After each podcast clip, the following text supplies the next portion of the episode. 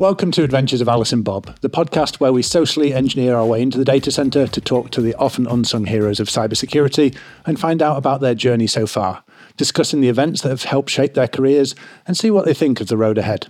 Today, I'm delighted to be joined by Cathy Ullman, or Dr. Cathy Ullman, I should say, Principal Technology Architect in Security at University, University at Buffalo. With over 20 years of technical experience across a wide range of security initiatives, including incident response, forensic investigations, compliance, security awareness, she's a very well regarded thought leader in our industry. On top of this, Cathy is an active speaker at a variety of industry events and volunteers at some of the major security conferences, including DEF CON, B-Sides, and the much missed DerbyCon. And as if this wasn't enough, she's picked up a PhD in philosophy along the way and used her critical thinking skills to recently publish a book called The Active Defender that seeks to help blue teams strengthen their defensive skills. Cathy, welcome to the podcast today. Thank you so much for having me. I'm delighted to be here. And whereabouts are you joining us from today? Uh, right in my office at the university, University of Buffalo. Fantastic. So, what we like to do is start off with where your interest in technology first began. So, what were your early interests in technology, and how did you end up sort of starting off on this career journey? So, my introduction to tech is um, fairly unique um, in the sense that my father started as director of computing services in the college town where I grew up. And so, what that meant for the time period was he helped run the mainframe. That was his job. And we had a terminal in our house from the time I was very small. Uh, and so a lot of the folks uh, that I know now, um, you know, it's kind of funny to to reflect back on on the early days. They were dialing into bulletin boards and and you know in some of the very early technology spaces, uh, having to do phone phreaking or some other things to to get access. Whereas I literally had it in my house.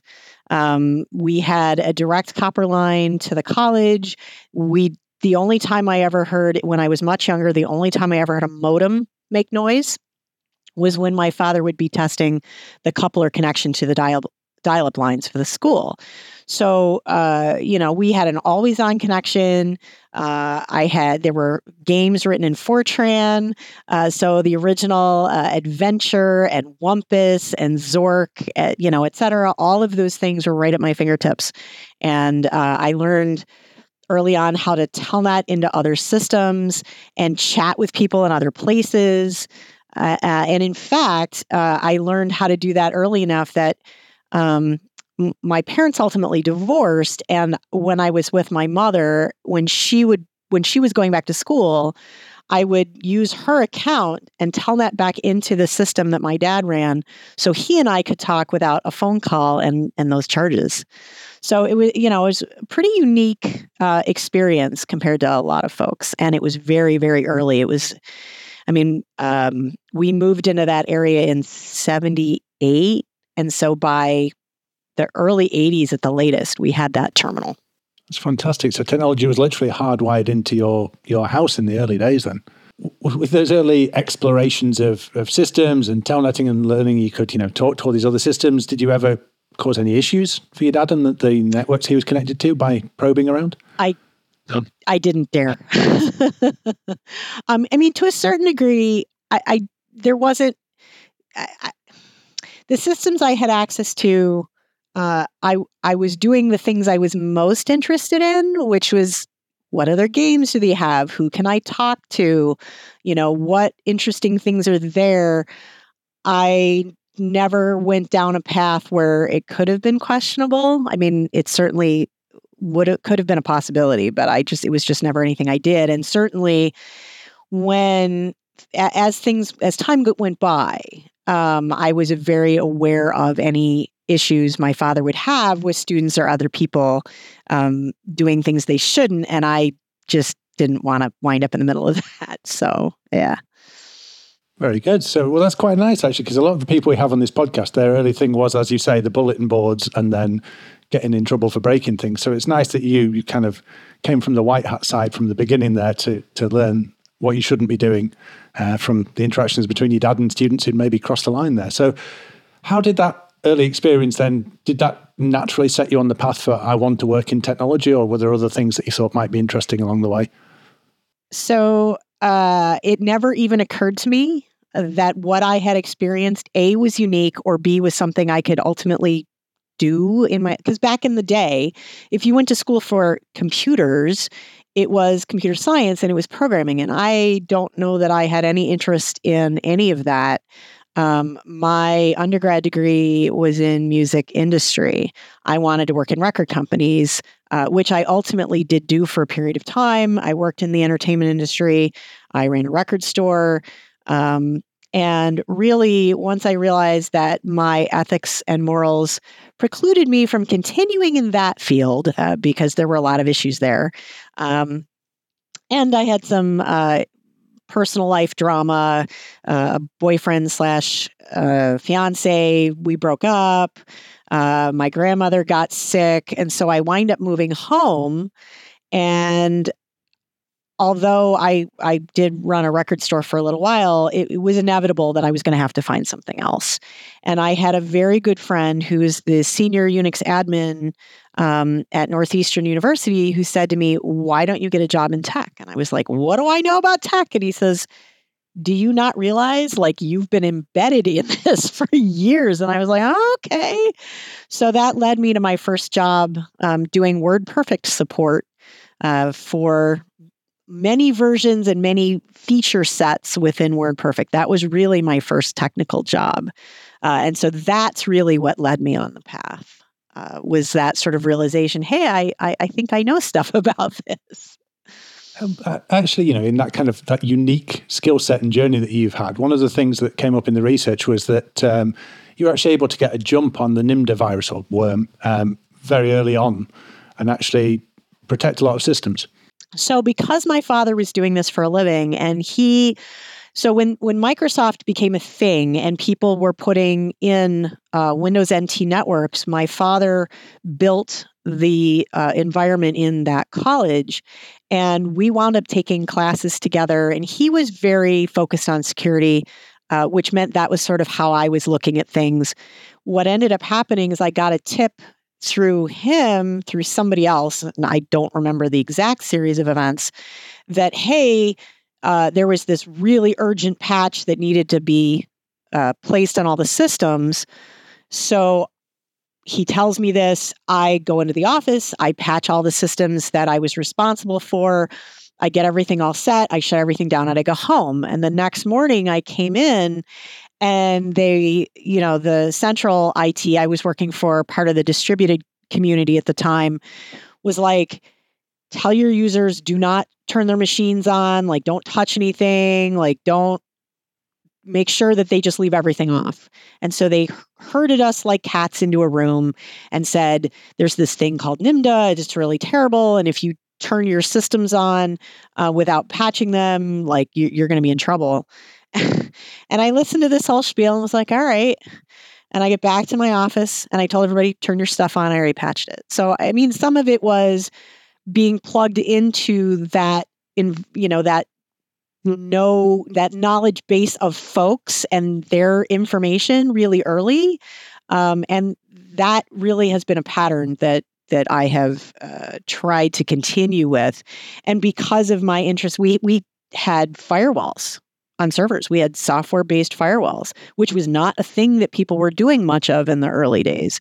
So it was just, yeah, it was just something that uh, that I had taken from the, those early days and and the knowledge that I gained growing up in that environment. Um, but I, I mean, to a certain degree, I got lucky, right? Like the only reason we weren't our environment was not hit was simply because I got word through the grapevine this could be a really serious problem, and I got ahead of it. And uh, for, for the listeners at home as well, NIMDA was around 2001, and it was actually at the time caused a lot of uh, panic among people because it was shortly after uh, September 11th. There was initial speculation it was linked to Al Qaeda, turned out to be completely unfounded. I'm curious what, what it was like working in that kind of that that time in IT when there were these mega worms around. You know, we've seen Code Red, we've seen NIMDA, which you know people who are playing along is ad, admin spelled backwards. Yeah, it was a it was an interesting challenge. Uh, I mean, we were like I said, we were very lucky. Um, I because of how I was raised, I was as proactive as I could be. Um, you know, making sure that I patched as soon as we knew there were patches. Uh, I was also fortunate in that the environment where I was working, I didn't get a lot of pushback when I said I need to do this and it needs to be done immediately and I can't wait uh, because otherwise there could be massive problems. The folks who were my superiors were like, go, do what you need to do. So I, you know, had I not been in a position where I was, you know, my knowledge was accepted and greatly supported, it might have been very unpleasant. I think that for a lot of people, that was the case, right? Like they wanted to do the right thing. They may have known about the patches, but they were either not in a position where they could easily patch everything because you know those are the days before we had all of these mechanisms to do things remotely uh, in an easy fashion um, and or their management was like no you're going to interrupt the workday. This is unacceptable. You can't do that. Um, systems were a lot slower. So it was uh, you know being it somewhere where no matter what we did nobody died was probably the best possible experience because you know we're we're not a bank we're not a hospital. Um, you know i was responsible for folks who were uh, guiding students in undergraduate advisement and so a lot of their job was sitting and talking to students. So if i had to come into their office and do a patch reboot the system and have them log back in again even with while they were working with somebody that was less of a big deal than it might have been otherwise so you were in a position where you could actually do something about that, and you uh, had a, a, a, good supportive leadership around you, allowed you to get on with it. What lessons do you think the industry in general learned from these mega worms? Because they, they at the time were dominating a lot of the threat landscape, and they're now a thing of the past, and we've maybe forgotten about some of the changes that went in after those. So, what things have happened in the in the landscape, and what lessons have been learned since then? So, that's a really good question um, because I wouldn't I wouldn't necessarily say these are just in the past because we still see, I mean, maybe not those specific worms, but we still see things that are like that, um, you know, that are that are still seriously problematic. Uh, you know, we've we've moved to people understanding the need for security software on their systems. Um, you know, first it was antivirus, then it was next gen antivirus.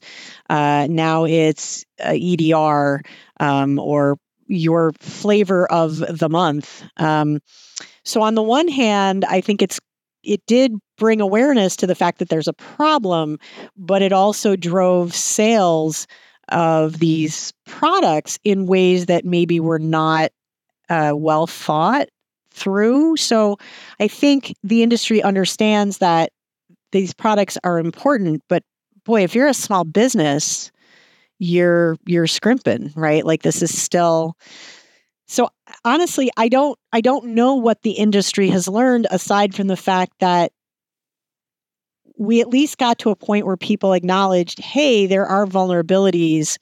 Um, in some cases, straight up in how the code was written. Some in some cases, it's how threat actors can manipulate things that seem very benign. Um, you know, so I, I, think there's to a certain degree there's more awareness, and that's really good. But unfortunately, it's led to uh, what I uh, refer to um, as as the blinky box syndrome, which isn't something I coined. Uh, a good friend of mine coined it, but it's just this idea that you know you're you're buying the next best security blinky box thing, but you haven't actually solved the problem. Uh, that's a common conversation we have with guests on this problem of, you know, you're chasing the blinking lights, the magic AI, the, the magic box you plug in and it solves all your problems. And actually, a lot of the time, people just aren't doing those fundamentals that we know about. Like you said, it was deploy the patch, get ahead of it, you know, make sure you're aware of the things that are going on there. And people maybe still to this day, we're still seeing this with IoT devices and everything else, where it's we're acting as if vulnerabilities and unpatched systems are an entirely new problem. Um, So, one of the common things that we have as a theme with guests on this podcast is this hacker mentality, this hacker mindset, a natural curiosity to learn. But I don't think we've ever had a guest on before who's become a doctor of philosophy whilst working in an information security analyst role. So, I'm curious how that came about as you were developing your career. What what made you think I also want to become a doctor in philosophy or study philosophy in general? So it's it's kind of a strange story. Um, working in higher ed, we get courses deeply discounted in a variety of ways.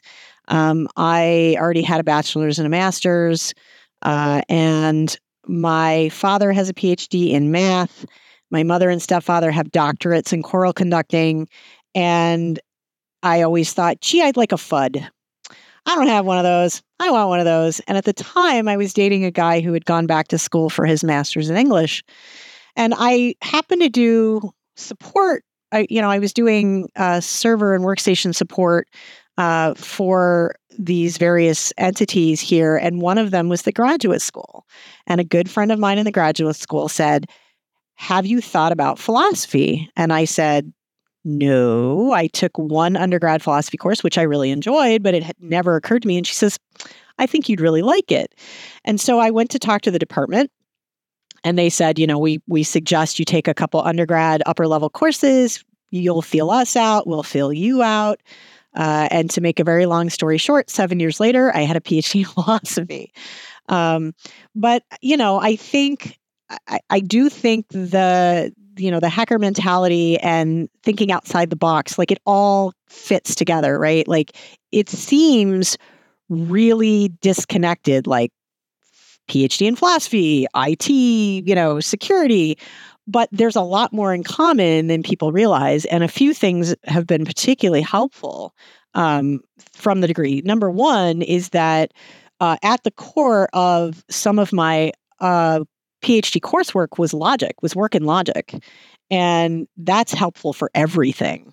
And the other thing is that I became a much more concise uh, and clearer writer in general because the the papers that you're writing for philosophy uh, that that is without a doubt one of the skills that that you have to master because they can only be so many pages and you can't it's very easy to fall down a rabbit hole and and talk about things um, and go on and on and on but not necessarily make a point so that was without a doubt uh, sk- those two skill sets were were super helpful, and um, you know I'm I'm really glad that that I was able to to do that.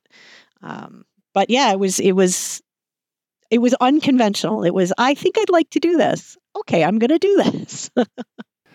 I mean, philosophy is just it's a fantastic subject to study alongside anything else. You know, the Greek for ancient Greek for love of wisdom. So it's it's just pursuit of knowledge for you know the, the joy of it kind of thing.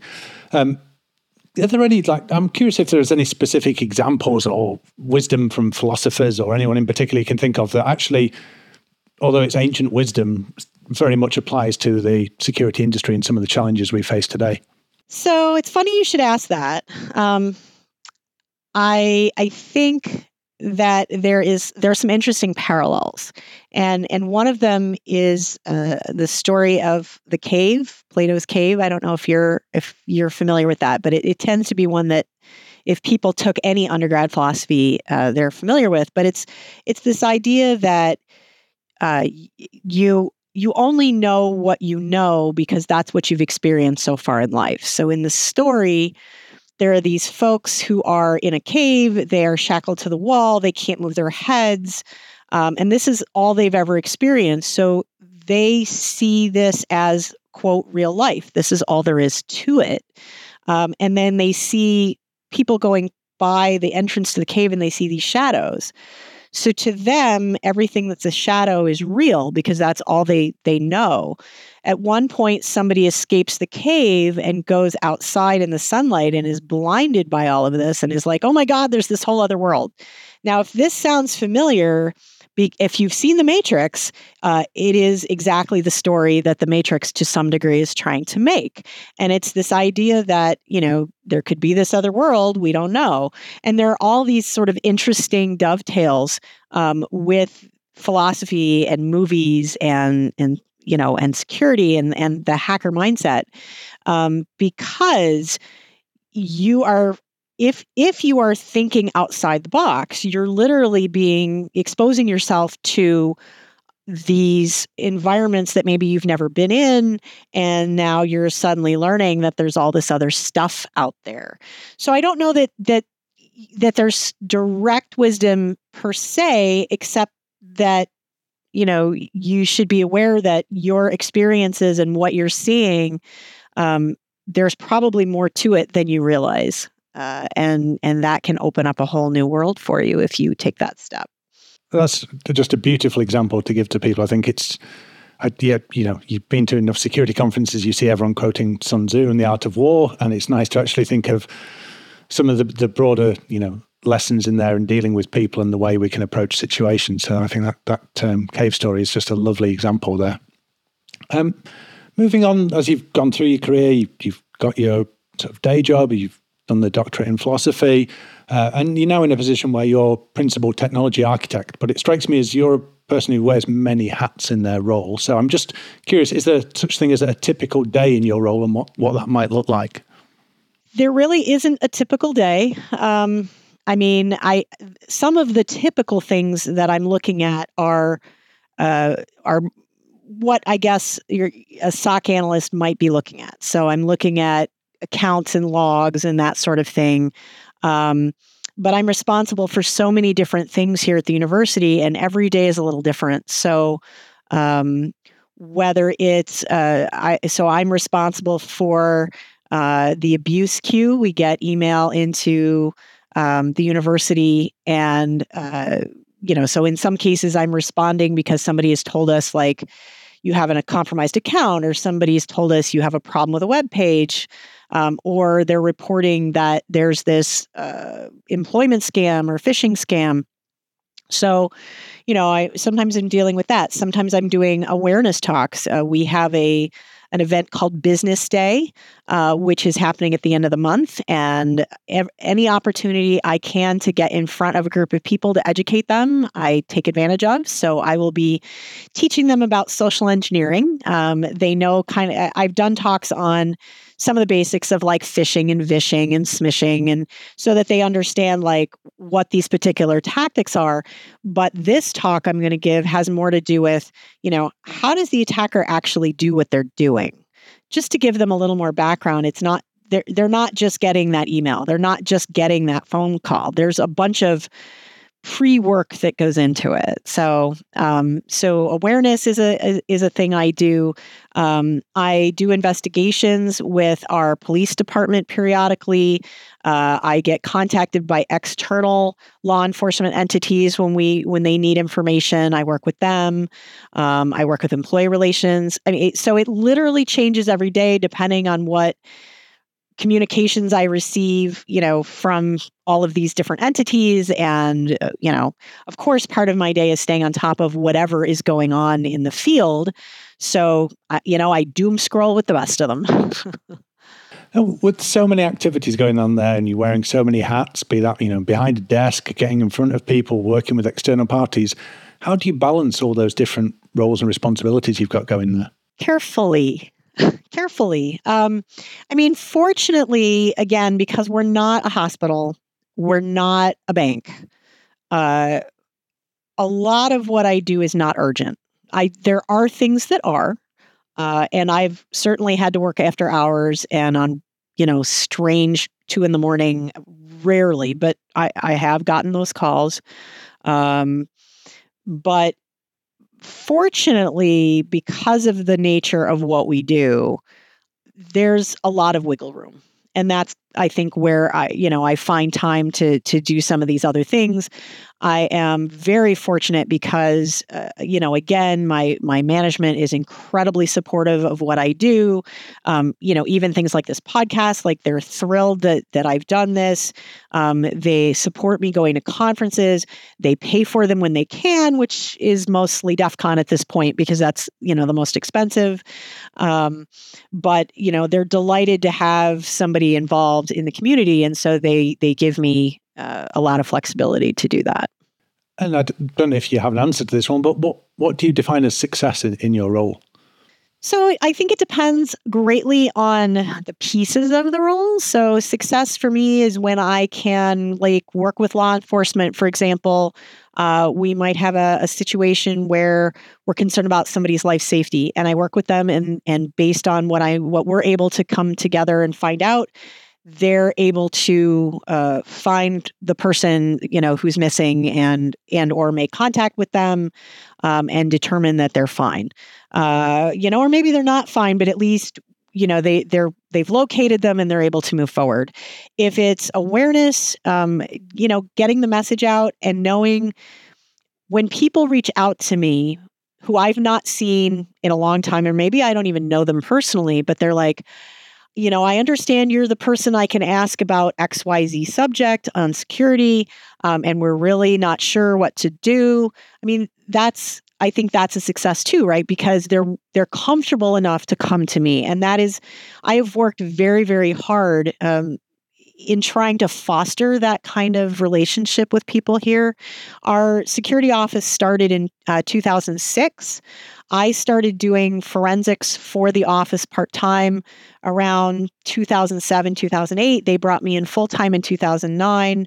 And I am the only person left from the original group of folks that worked here and we very we had very small there were three of us uh, and the other two individuals one retired and the other one moved on. So you know i have literally been able to mold how we do things in a way that uh, you know tries to instill in folks like please we'd really rather you reach out than have an oops. We understand when you when you do have one you know and and we're willing to help in any way we can. And so you know, I to me that's probably one of the biggest successes, right? Is that people are comfortable. They will reach out. They aren't afraid to tell me when there has been a problem.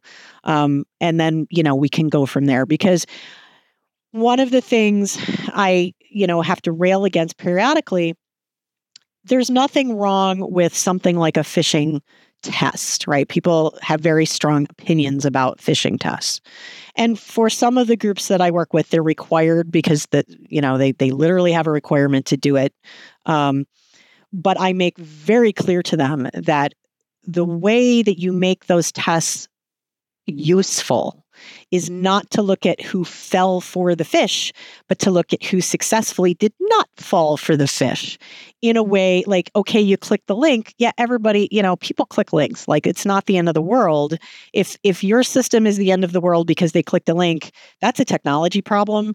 That's not you know you haven't put the layers in place that you need if someone clicks a link but does not enter their personal information that's a win to me and so trying to reward the positive behavior and getting that positive behavior is another like super win. So anytime I've had to do something like that with a department, you know, I just I make a point of explaining to them the goal of this is to find out who is doing the right things and capitalizing on that, not who's doing the wrong things.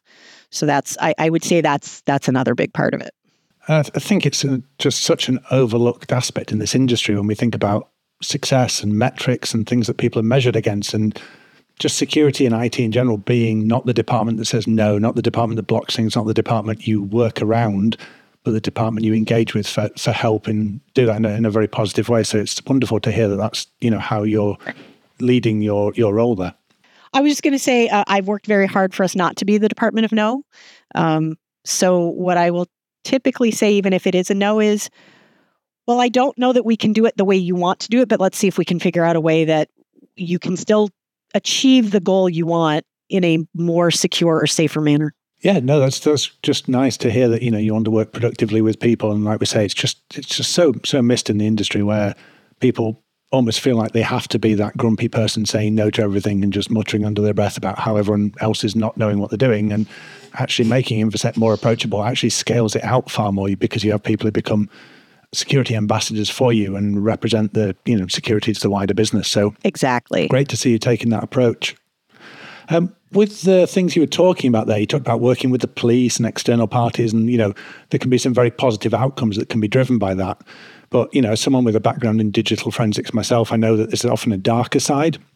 And I think it's important to discuss some of the challenges that we face there as an industry. So, I wanted to ask you about your experiences in digital forensics and the challenges of maybe dealing with you know an investigation where you come across something disturbing, upsetting, illegal, and how you how people can handle those situations and what advice you'd give to people who might find themselves in those situations. So the first thing I'll say is that I didn't go into law enforcement on purpose, in part because, you know, basically there's two directions law enforcement uh, forensics winds up going in. One is fraud, and the other is child pornography. Um, fraud is is the same thing over and over again, and child pornography is incredibly upsetting.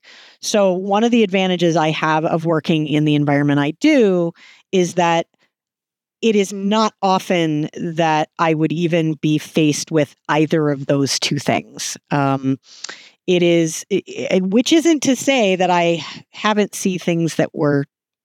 There are things I can't unsee that I would love to be able to unsee. Um, I, you know, I think in general, if you're if you're in that field and you're and you are exposed to those kinds of things on a regular basis, uh, mental health is super important. And don't think that you are impervious to that. Um, you know, fortunately, I have not been exposed to anything super disturbing because I'm I'm not doing murder cases. I'm not doing rape cases. Um, you know, eh, but the things I have found that were upsetting, uh, you know, I I have a mental health counselor and and we've talked about it, and you know, just being able to talk to somebody. I obviously when you are working in forensics and you know you're typically not in a position where you can talk about this with just anybody right but um, if you are lucky enough to have found a good mental health professional there are ways you can talk about what you've seen and how upsetting it is without getting into the details of something that could breach confidentiality there there's definitely ways to deal that we deal with that and i think just being able to talk about it um, and your feelings about it, regardless of what actually you're looking at. Um, because you might see something that most people would find benign and you find really upsetting because you have some weird connection to it or whatever. I, I think that's the key. I think uh, I'm, I've been involved. So, so you mentioned Derby. Um, you know, I I didn't help with the con directly, but I was involved in mental health hackers early on uh, at DerbyCon. Um, when Amanda Berlin first founded it, I, I actually spoke at the last DerbyCon. Uh, I had been a participant at Derby for for a number of years, but I spoke at the mental health hackers uh, village telling uh, my story about finding a therapist and my journey because I find that there are a lot of assumptions about mental health and what counseling should be.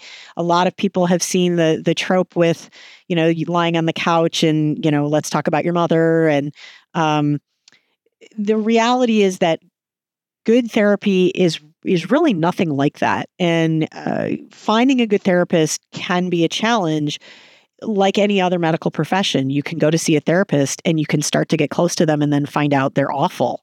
Well, then what do you do? Well, you have to find another one, right? And and that's really hard because then you're starting all over again and you're telling whatever story it is that you that made you want to get some help. But it's so important because boy, when you find the right therapist, things will click and and and and it's hard work. It pays off. So that's that's what I would say about, you know, about that darker side is, you know, make sure that you have the right foundations in place for mental health if you are, you know, if you do see something like like don't wait. Right? If you're in this field or you're just coming into this field, don't wait until you suddenly see something upsetting. Like make sure you have somebody on speed dial that you can call and be like, I think I need an appointment. Um, because you're going to want to have that relationship in place first. Yeah, I really appreciate you sharing your insights there because it's it's just such an important thing, not just in digital forensics, although that can be particularly troubling, but in the security industry in general. You know, we see a lot of the pressures of stress and burnout and things that we talk about in a in an under resourced industry. Um, you know, very high pressure, very high stakes thing. You know, you said a few times you're fortunate enough not to be managing like a hospital and things like that, but people are very much on those front lines and need support uh, more than ever. So, really appreciate you sharing your perspective there. We'll, we'll move on to a slightly lighter topic. You mentioned uh, the link between philosophy and the matrix. And actually, the matrix is something I've seen you talk about before, where You've mentioned the red pill moment of attending one of your first security conferences. So, could you tell us a little bit about how you came to be involved in that security scene and what that opened up for you? So I had actually attended um, what I would consider like infosec conferences. I had been to like Microsoft stuff, and I had been to other IT conferences. Um, but what I hadn't attended uh, was anything involving offensive security, and that's really the key here. Um, I I was introduced to all of this uh, by somebody uh, who works for TrustedSec, and uh, he wasn't working there yet at the time, but the, he but he works there now, and he i you know he had been in the offensive security space for a while and i wanted to learn more about it. And he said to me well you should go to a b-sides. And i was like what's a b-side i'd never heard of that. It was something i was not familiar with. And so he explained that security b-sides are this series of of you know loosely related conferences and um, that they can be a great place to kind of get your feet wet and and meet new people and start to understand some of the offensive side of the house. So I googled and found the very first one that was going to be near me and it was B-Sides Rochester and Rochester's hour and 15 minutes or so up the road. And so I bought myself a ticket. It was I don't know 20 bucks or something and off I went. And I went by myself. And what I found not only was uh, was definitely this red pill moment because I was starting at that point to learn about this idea of offensive security, but I also found a really welcoming community. Um, I, I sat down with people. I, I, tend to be very outgoing, as might be obvious. Uh, I am an ext- extrovert, and so you know it is not horribly difficult for me to sit down with people I don't know and, and begin a conversation. But I, but even as an extrovert, if you don't really know anything about it and you start asking questions, there are some places you go where people just won't tell you anything. They're they're reluctant, they're busy, whatever. And what I found going to that first B-sides was that not only were people excited and super interested in telling me anything I wanted to know about whatever it was I was asking. So whether it was um, the competitions that were going on that day, something I didn't understand in a talk, um, you know, more about what they do and, you know, what is pen testing, what is red teaming, what are all these things I'd never heard of. But they were super enthusiastic and very willing to share. Um, and it was the first time I'd ever experienced anything like that. Certainly, I'd been in in places where you know we talked, we we commiserated about IT and security and, and problems, but this was the first time where it it took kind of that next step, and I felt so welcome. Uh, and you know, and just to fast forward, that is the B sides that I now run. So just to put it in perspective. And if there are people out there listening to this thinking, I'm kind of interested, but not sure how to get involved, what would you say to them? I would say uh, there is a main B-Sides website that lists all the upcoming conferences. They're often on social media, but B-Sides is a worldwide organization. And so odds are there's a B-Side somewhere not too far from you. Um, and I would, you know, within your own community, ask people if they know about it. But but if you can't find anybody, yeah, Google, because um, there is a Security B-Sides website that does list all of the conferences and where they are, and typically where to find more information.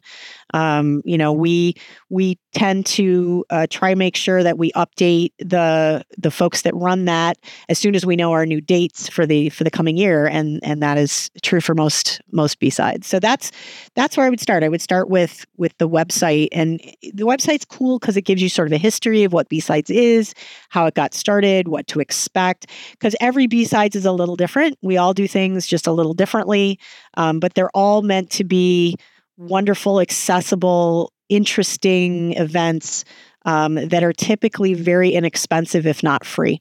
So it's a great place to get started. Yeah, there's such a fantastic res- uh, resource just to, to attend and go to and learn things. I've been a volunteer at the London one, the Manchester one, which is sort of uh, not not progressing at the moment, but there's new ones popping up just as fast uh, in the local area. So seeing in the UK in particular, we're seeing a lot of B-Sides events pop up. And for people who are curious about it, look on YouTube as well, because there's so many of the B-Sides uh, events where they'll post all the talks on YouTube as well. So you can really get a feel for the events and the presentations and that welcoming atmosphere where it's not just all about consoling about the latest Microsoft patches. It's about discussing things in a productive way. So great, great to see you being involved there and leading on uh, one of those B sides events. Um, beyond B sides as well, in terms of your uh, you know education and getting things out there, you've recently uh, published a book. So I'd like to talk a little bit about that. I have. The book's called I The have. Active Defender. What is it that people should? Uh, uh, what's the key message you're hoping people take away from that book? So the motivation was really um, my experiences uh, jumping into the world of offensive security and everything that I've learned from it. So, you know, as a defender, as I mentioned, I really was very unaware of that side of the house at all. Um, I think a lot of people come into security through being a sysadmin. They may come into it through a small organization uh, that you know, doesn't do anything with pen testing or red teaming or any of the offensive security space. Uh, so, you know, I, I honestly was completely ignorant of it until I, you know, fell down the rabbit hole, um, went to that first B sides, and I thought, gee, I can't be the only person in the defense space that has experienced this. And so I started just putting together an outline. I had kind of a basic idea of what I was thinking I wanted to share because it really was about giving back to a community that had given me so much. And I started to share it with some, you know, pretty well known, experienced folks. And, you know, and I said, what do you think? And they, they said, yeah, you really need to write this book. Um, and one of them is is Jake Williams, uh, known as Malware Jake, and he not only said, You should write this, he said, and I want to write the foreword for the book. And I thought, oh my, I really do need to write this book. Um, and and I've been very honored because he also jumped in and, and wound up being my technical editor. So it, it that's really where it started. Um, it was a way to give back to the community, uh, a, a message that I really felt like I wish I had had. Um, and so that way I could could give it to others. And, uh, you know, in terms of the messaging from the book, it, you know, number one, it's, hey, defense, be aware there's this thing called offense. Uh, and you want to know about it because it will help you build a hacker mindset, uh, even if it's not something you've thought of. Because the more you immerse yourself in this space, which is not the same, you don't have to change jobs, you don't have to get new certifications. But the more you experience spending time with these folks and the more you can learn from them, the better a defender you are because you understand what's possible. And that was certainly one of the biggest eye opening experiences I had spending time in that space. Um, was you know you're you're taught as a defender if you do X Y Z, uh, you're good to go until the next patch uh, or the next vulnerability. And that's really a very naive space. And so that's actually one of the talks that I've been giving at conferences is, you know, this sort of difference in how defense and offense approach you know even the same system and how they look at it and if you don't understand how an offensive security professional is looking at your system then chances are you're missing something significant because an attacker is going to look at it the same way that's just such a valuable thing. Like I said in the you know the, the, question at the start there, that the blue team often doesn't get the love they deserve, and people often think, well, if I want to do the offensive thing, I have to become a red teamer and I have to just sit there breaking things. And we've seen this move towards like purple teaming and people working together with offensive teams. But for many organizations, it's just about adopting that mindset into the, the blue team, into the defensive space of how would an attacker think about this? What am I? What do I think I need to do to defend against this? Is that the kind of the thing you're trying to tackle there? Yes, exactly. So the example that I that it's in the book and that I give in this talk is your basic web server. You know, as a as a defender, the way you look at a web server is you you think about, okay, I'm going to install the the hardware and the software and I'm going to patch it and I might run a vulnerability scan and you know all the best practices we possibly can and it's a checklist. Um, and when I'm done, then I'm done, right? But your offensive security professional is going to look at that exact same box and say, huh, you have port 80 and 443 open. What can I do with that? And most importantly, they're going to say, how is this system that I now have access to related to anything else in your environment? Because what OffSec is looking at are relationships. Defense doesn't often pay attention to the relationships between systems in the way that offense does. So it, it's absolutely about you know um, that mindset and and really understanding how to see these systems in a different way and how you can put that to your advantage. It's absolutely something my colleague Marc Maiffret drills into us here um, at BeyondTrust that attackers thinking graphs, whereas defenders thinking lists. You know, we're thinking this is our silo in the organization, this is the thing we're doing. Have we met the, the and the checkboxes and all that side of things? Whereas actually, systems are very interconnected, very dynamic these days, and attackers can exploit that from any particular angle. So the more we can get that mindset into people, the the more secure we can make the systems. Um, we're almost out of time today here, but I'm just curious as, as we wind up where you think the industry is going in the, in the next five years or so, and what challenges you'll think you will need to tackle in that time. Well, I touch on this a little in the book. I mean, I think the patterns we're starting to see, you know, where we're headed, um, are things like uh, bring your own vulnerable driver. So, drivers and um, a variety of supply chain issues. I mean, we had seen onesie twosies issues like that, and now we're seeing more and more. It used to be, you know, as long as you avoided certain manufacturers, things were okay. And you're going to see this with hardware, you're going to see this with software.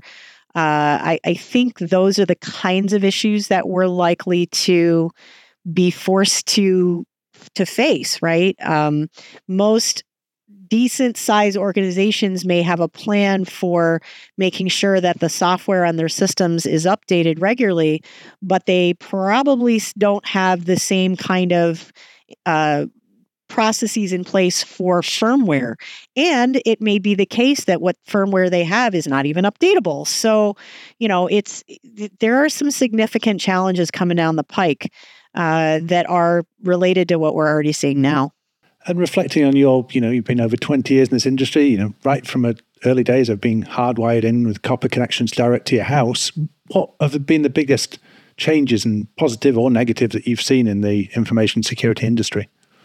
Ooh, that's a tough, tough question. I think, I mean, I think operating systems have gotten more full featured and in some cases more secure. Um, you know, people rag on on Microsoft and Defender is certainly not the be all end all. But boy, uh, compared to even a lot of third parties, the fact that you now can buy a machine that has Defender installed on it, um, and you don't have to buy a third party because it, you know, it understands the operating system better than other things. Um, you know, I I think the advances that have been made uh, certainly are significant in terms of of these you know software packages and the way that people are understanding how to secure their systems. Um, you know it's certainly come an awfully long way.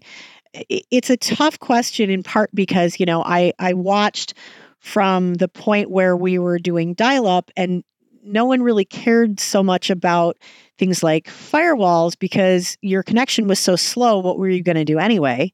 Um, to uh, people having high speed connectivity at home, which now means that, you know, they're easy targets, right?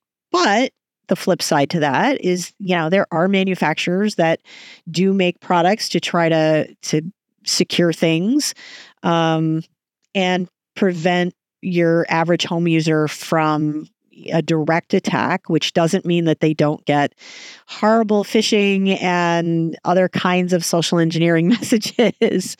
um, so yeah, I, I, you know it's it's a really tough question. I, I think there's some good things uh, and there's some not good things. As defense has certainly um, increased and we've gotten better at what we do attackers have to be that much more clever and so understanding how you know offensive folks have to do their jobs uh, is is really important i'm going to end on a slight curveball i'm afraid Cathy because there was a question that I came across doing my research that fascinated me, and I couldn't quite work out how to fit it in in this interview. So I thought I'd just throw it in at the end, which was in an old bio of yours I saw on a website. It said that you were involved in researching death and the dead.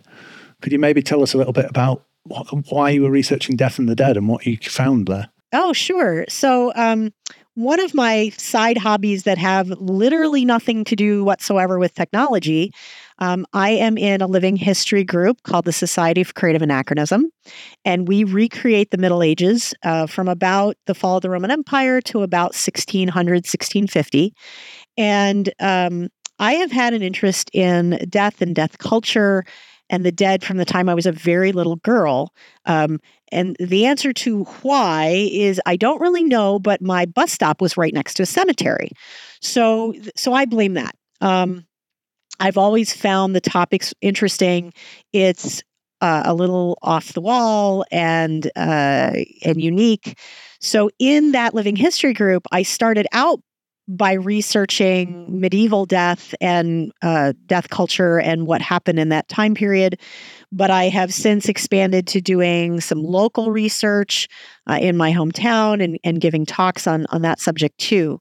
So it's it's it's kind of a neat space that while I use technology to do the research, it has nothing directly to do with technology. It, it's kind of a neat way to to escape some of the the tech challenges of the day. That's another great example, I guess, of the, the love of wisdom that uh, drove you to philosophy in the first place. So it's really interesting to hear you've got that curious mindset and it, expands well beyond the, the field of technology. So uh, I appreciate that one. It just really piqued my interest when I was reading a bio of you that had all these technical qualifications and then said also researches uh, death and the dead. So uh, thank you for sharing that with us. It's really interesting. Yeah, you're welcome. I mean, that's why I throw that in there because it, it is different and and it's not just tech right? So and before we wrap up today, if people are interested in finding out about more about you, the book, B sides, events, where's the best place to find you? Um, so I'm on most social media. Uh, I'm on LinkedIn. You can find me on on Twitter, X, whatever they're calling it today. Uh, my handle on that is investigator chi chi because for whatever reason it's one letter too long to be investigator chick, which is my handle. Um, and on Mastodon, I'm Investigator Chick. Uh, I I'm on a variety of discords, uh, Black Hills, for example. Um, I've been, you know, MySec. So the easiest way to, to to find me is probably the the the public uh, social media spaces, but but I am also in these in these other chat spaces.